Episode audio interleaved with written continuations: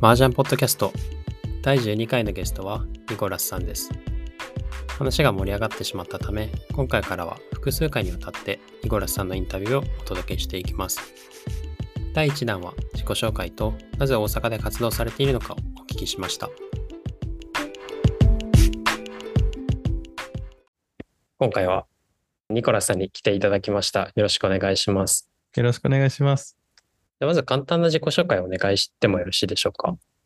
はい16期前期日本プロ麻雀協会のニコラスです。日本に来て8年ぐらいが経ちまして、プロ歴も7年目です。まあ、プロ活動主に7年前のまあ新人汚染の決勝と、ここから少し間が空きまして、最近 EX 戦でトップ10の方に入りまして、またいろいろ活動を頑張りたいと思って、大会に参加して、え活動の方なんですけど、えっ、と、例えば、土田交渉プロの麻雀教室で、えアシアシスタント講師をしていて、何か自己紹介っぽいこと、あんまりないんですけど、こんな感じで。はい、ありがとうございます。一方で、今現役で、まあ、SE というかエンジニアもされているっていうふうにお聞きしたんですけど、はい。かなり、それこそ副業とか、あの、バイトされている方って多いかなというふうには思うんですけど、はい。周りにエンジニアの方っていっていたりするもんなんですか？えっ、と、周りにエンジニアの方がいっぱいいますが、なんか麻雀界でエンジニアって割と珍しいようなコンビネーションで、麻雀してますっていうようなエンジニアの方と会う機会があるときに、すごいテンション上がって、あ、ぜひま 麻雀しようってなるんですけど、うんプロではあんまりわからないだけかもしれないですけどね、みんなまあエンジニアはあんまりエンジニアですって大声で言わないことが多いんですけども、ここは毎回テンション上がりますので、ぜひこれを聞いてる麻雀プロのエンジニアがいましたら、あの、ぜひ仲良くさせてください。うんうん。なんか広めていってほしいなと思っていたりしますね。インフラ系は割といるかもしれないですけど、フロントエンドあんまりいないんじゃないかなって。あと、ウェブデザイナーとかも、ウェブデザイナーの方もたまに見かけますが、まあ、ぜひ、ツイッターで、えっと麻雀業界、えーで、エンジニアで麻雀業界みたいなグループがありますので、ぜひ参加いただけると、まあ、ジャンタまで友人戦やったりとか、あの、全然できるんで。うんうんうん。ご職業としてはそれこそバーセルっていうところにいらっしゃると思うんですけど、はいなんか。これ完全に僕の好奇心なんですけど、どういったことをされてるか教えていただける範囲で。ああはい。もちろん。その2年ぐらい前に、フロントエンドエンジニアの仕事をしてた頃ですけど、バーセル、まあもともと使ってて、で、Next.js も使ってて、ホームページになんか新しい仕事を募集してるのを見て、あ、もしかしたら日本にもなんか探してるんかなっていう気軽い気持ちで入って見てみたらなんか日本でカスタマーサクセスマネージャー兼ソリューションズアーキテクトのハイブリッドを探してますと。で、これ仕事内容見たら、あ、なんか割と僕がしたいことじゃないですかね っていう感じで、あの、日本語も使えて、英語も使えて、JavaScript、まあ、TypeScript、Next.js、まあ、バーセルを使うような仕事で、あこれはぜひやってみたいなと思って、でもどんな仕事かわからないし、今、まあ、バリバリ 仕事やってる最中なんで、どうしようかな。とりあえず会ってみようかなと思って、ちょっとメールを送ったんですけど、あまあまあ普通に会話しましょうっていう感じで、もう面接っていう感じでもなくて、なんか本当に友達かのように話してくれて、1個目の会話が3個目の会話になって、で、4回ぐらい会って話してたら、まあぜひ入ってもらいたいという、まあ、オファーが来まして、2週間後にはもう入ってましたっていう。えーめちゃくちゃ早いですね。いや、あれ、本当にすごかった。やっぱり、アメリカの企業っぽいところがたくさんあって、まあ僕は大人になって働き出してからずっと日本に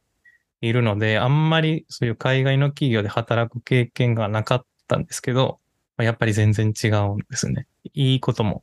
悪いことも、どっちも会社なんでみんな頑張って仕事してるんであると思うんですけど、まあ自分に合った働き方でもあるので、麻雀しながら柔軟に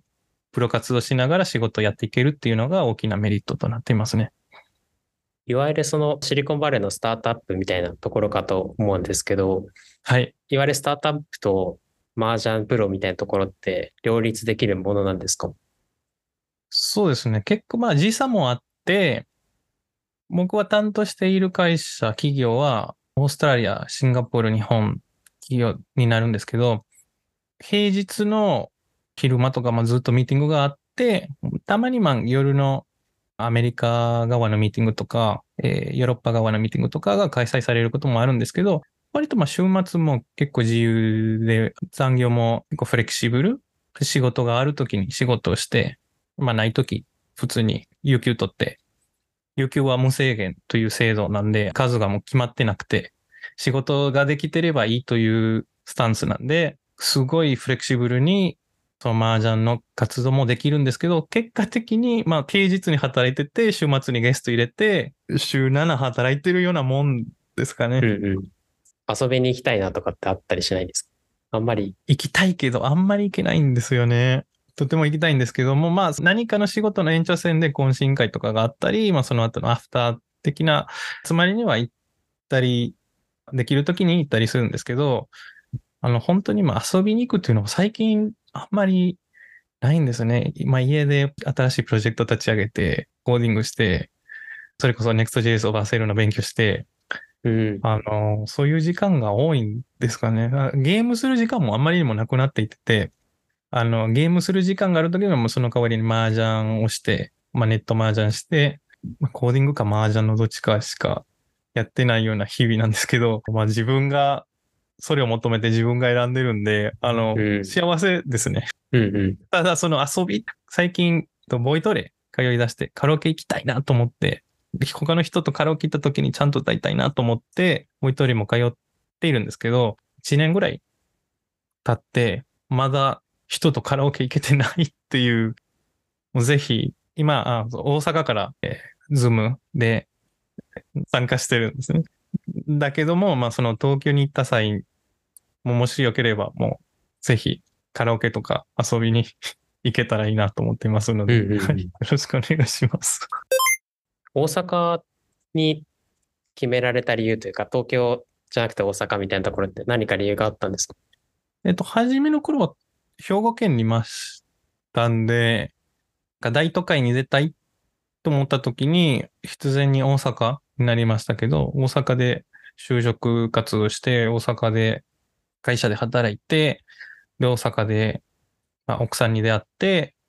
で、結婚して、まあ今、その実家の近くに住んでるんですけども、その辺で家買って、もう、なんでしょう、大阪は僕にとって最高の、なん、なんて言うんですかね。居場所として僕の居場所なんじゃないかなと思うんですけど、東京はもう、あの、通うことにしていますね。住むよりも通った方が楽しいですね、東京は。うんうん。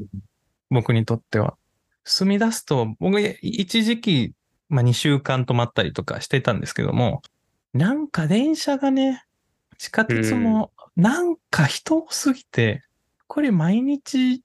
やる人はすごいなと思いながら、僕にはちょっと、まあ、特に夏の時とか多かったんですけどね、東京行くの。うんいやー、これはすごいなと思って、僕にはちょっと、見に来る程度ではいいんですけど、毎日出勤して、あの時まだ全然リモートの話、リモートの話とかも在宅ワークとかも全然流行ってなかったんで、毎日出勤するのすごすぎますね。大阪でも混む時はここまで混まないんですよ。うんうんうんうん。そこまで混まないのになんで東京はこんなに人が多いんでしょうね。確かに東京って別にいつでも混んでますもんね。いつでも混んでて、もしかしたら次乗れるかも。いや、次も乗れない。うんその次も乗れない。いや、本当に恐ろしい。なのになんかたまに全く誰もいない時もあったりして、うんうんうんそれは逆に怖い。なんでこんなに人が急にいない？よく分かってない。生活リズム合ってないかも。逆に大阪の、それこそめちゃくちゃ混んでないみたいなのあると思うんですけど、大阪のいいとこってどういうとこがあるんですか、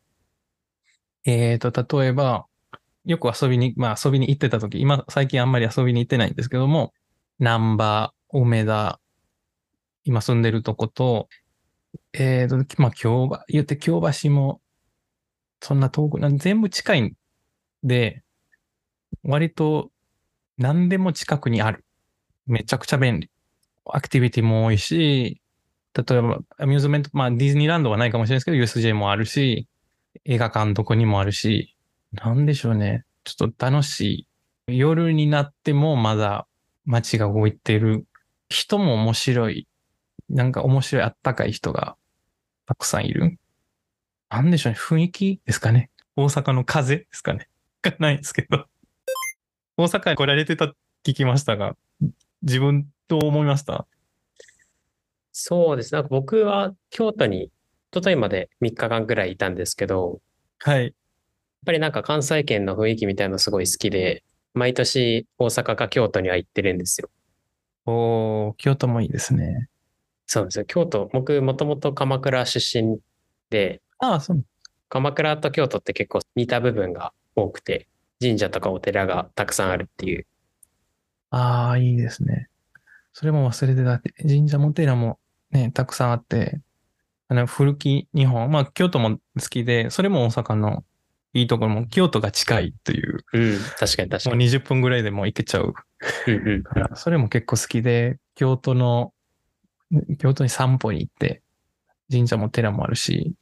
なんか楽しいところ、言えば逆に反対側にも姫路とか、まあ兵庫とか、あの近くにもあって、本当に大阪最高の場所にあるんじゃないですか。どこでも行けるし。うんうん京都も行けるのが利点というか、うんうんうんメリットというか。確かに確かに。ありがとうございます。